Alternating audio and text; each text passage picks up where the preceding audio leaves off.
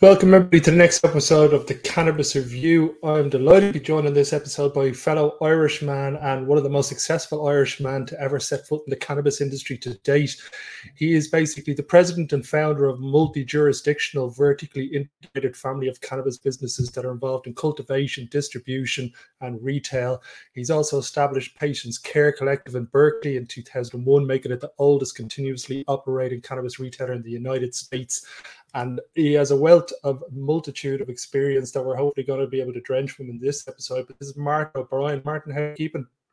How you doing, on? Thanks very much for having me on, man. Appreciate it. I'm delighted to have you on, mate. When I was doing the tags, even the name, I was like, what title I'm giving him? He's got so many uh, different things that he's been successful at. So it's great to be able to chat to you and hopefully uh, spread a bit of education to the audience watching these episodes. Can you maybe give everybody just a quick little overview of how you ended up over in the cannabis industry in California, going from music into that scene?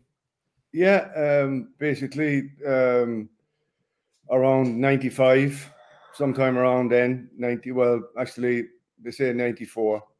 Uh, we had started a clothing company. It was called uh, Communion. It was uh, the first ever clothing company on the internet. Um, it was organic hemp back when you couldn't even wear a full hemp t-shirt you know had to be a mix of cotton. Uh, uh, um, and then we started uh, we we met this group called the cannabis action network in in berkeley. They were doing a uh, they had a, a, booth on the street every every weekend. And my partner at the time mike mattel he met him. And mike's an artist and he ended up doing some art for them um, for and then we ended up helping with a concert that they did in golden gate fields. Uh, um, ended up helping him with the Cannabis Cup over in Amsterdam for five or six years from like 95 to 2000. Um, did a lot of activist work for them basically for the for the for the group. And then when time and and started doing because we I was a rave promoter we had a lot of experience in putting on events and dealing with cops and that kind of thing you know? And um sorry on there. And um all good the, um, so that kind of leads me on to the first topic I kind of wanted to jump into. Like you've got such a long story that because we're only 15 minutes, I'm gonna try and rush different things along at certain times because this is I think we could give you three or four episodes. yeah, we could cover so many things over no episodes. Let me just jump straight on to the PCC, the success and the longevity of the PCC why did you start it? What's the key to the longevity and success of the PCC? And how can people in Europe and Ireland learn from the successful things that you've implemented over there? Great questions. Uh, um, we started PCC because we were empowered by cannabis and that it's the government's lying to you about it not having any medical use. Um, and so we decided we would go for it. We opened it up. Um, I was in uh, April the 4th, 2001. Um, we were, I think some of the stuff that kept us open is that we were political. We we always had some kind of like flyer to give out to people that they could call their representative or something. We always took care of patients, like really took care of them. You know, we weren't just in it for money. Um, and one of the big things was that we we didn't grow. Proposition 215, which is what a lot of the dispensaries were based on before the laws changed in 2018. Proposition 215 was 1996. It was very grey area type thing in regards to what it, you could do, but it was pretty clear on a couple of things like you can't have retail and have a dispensary, or you can't have a dispensary and cultivate. So we didn't cultivate ever, and anyone that did cultivate and had a dispensary, pretty soon the DEA would come along and fucking lop your head off, no problem. Um, so I think there were some of the reasons why, like patient centered, political, uh, um, and and being aware of the environment and, and the climate.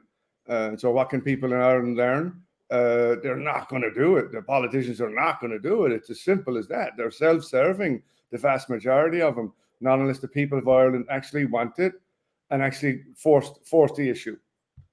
Writing to your TD, your senator, coming to one of the PFSA protests, uh, sending an email, joining PFSA, uh, keeping an eye on the European news. It's like, do you want your mother to have access to medicine when she gets older and she needs it, or your father, or someone who gets cancer? I mean, it, it's it's pretty real.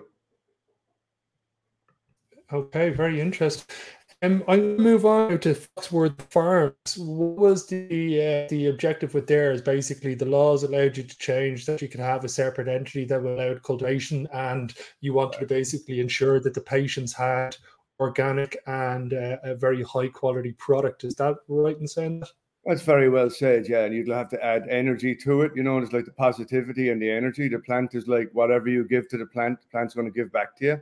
Uh, uh, um, so we wanted to make sure that it's not only growing correctly, but curing, which is cure, growing is about half the battle. Curing, getting all the gases out and getting into the state where it's like stable and it's the best medicine you can get is a, a, a lot of a lot of people still to this day, even more now these days, skip that step. It doesn't burn good. It's not good for the patient, you know. So we wanted to be able to control that to a certain extent. Now it's not as if PCC it just carries Foxworthy. It's got hundreds of products. You know what I mean? But for a certain amount of, of that. So the, that was for PCC. But also there's a lot of dispensaries around. So then we we um, started uh, our own distribution company called California Cannabis Distribution Company. Maybe I'm jumping ahead there, Fari. I'm sorry. No, but no. Um, and the reason we started that was so we could distribute our own flower when cannabis flower. When the laws changed, you you can't be a farmer and then sell directly to a retailer anymore. That's when, but to the first of January 2018, um, you had to you have to as a farmer sell to a distributor. So then, so we had the retail, we had the farm, then we started the distribution company. So we're vertically integrated, and we don't really need like anyone in in in, in that regard to get get ourselves to a certain level. Okay, incredible. One of the things I'm very curious about is when it comes to the logistics and the like shipping of the product from from point A to point B. Is there a specific license that the driver is required to have, or is there specific insurance that goes with yes. the trucks, or is it basically just if nobody asks, nobody says? No, no, no. I've been shipping weed and moving weed around California for for a long time before I was legal. And like one of my favorite things about legalization is that you have a shipping manifest, an effing shipping manifest. I mean, you know what I mean? It's like a cop can pull you over and you're like, here you go. I'm going from point A to point B. You know, that's a beautiful thing about it. And you have to have, uh, it's also on a thing called METRC, M E T R C. It's an acronym by the state. It's a tracking program. Basically, every gram is tracked everywhere it goes, whether it's from the farmer to the distributor. Our distributor can sell to a distributor, and then what's called the final mile. The final mile is like from the distributor to the retail, and then all of that's insured. You can insure your product these days, even though it's expensive. Your your vehicle's insured. Again, it's more everything's more expensive for your for cannabis. It's simple that, that the way it is these days, anyway. You know, because it's federally illegal, so it might be legal at a state level, but it's still federally illegal. So insurance and all of those type of things, they they sting you pretty hard. Yeah, it's a highly valued commodity as well. I'm sure there's a number of untoward characters who have their eye on that as well. So yeah, I can imagine. So security detail in licensing and insurance are all required to be able to ship from point A to point B, including the final mile. Is that correct? That's correct. Brilliant. Right. Well, now I want to jump onto the main topic that I wanted to bring you on this, and it's basically Patients for Safe Access in Ireland.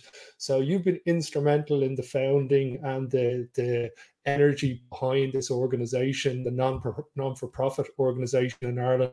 Can you tell me a little bit about the group that's set up and what the what's the pr- primary objective within the next eighteen months for PFSA? Great question. Uh, myself, Kenny Tynan, Alicia Maher, and Martin Condon started uh, Patients for Safe Access a couple of years ago. We we met on Zoom for a long time through COVID, started the organization, like filed for the non-profit, got the bank account, and so on and so forth. we were planning an online conference for a while, but then like COVID opened up, so we ended up aiming to do our first conference there, and that was in June. The goal of the first conference was to unite the disparate groups, cannabis activist groups around the country. That was one of the main goals to get all of these people into the same same my chickens outside rooster.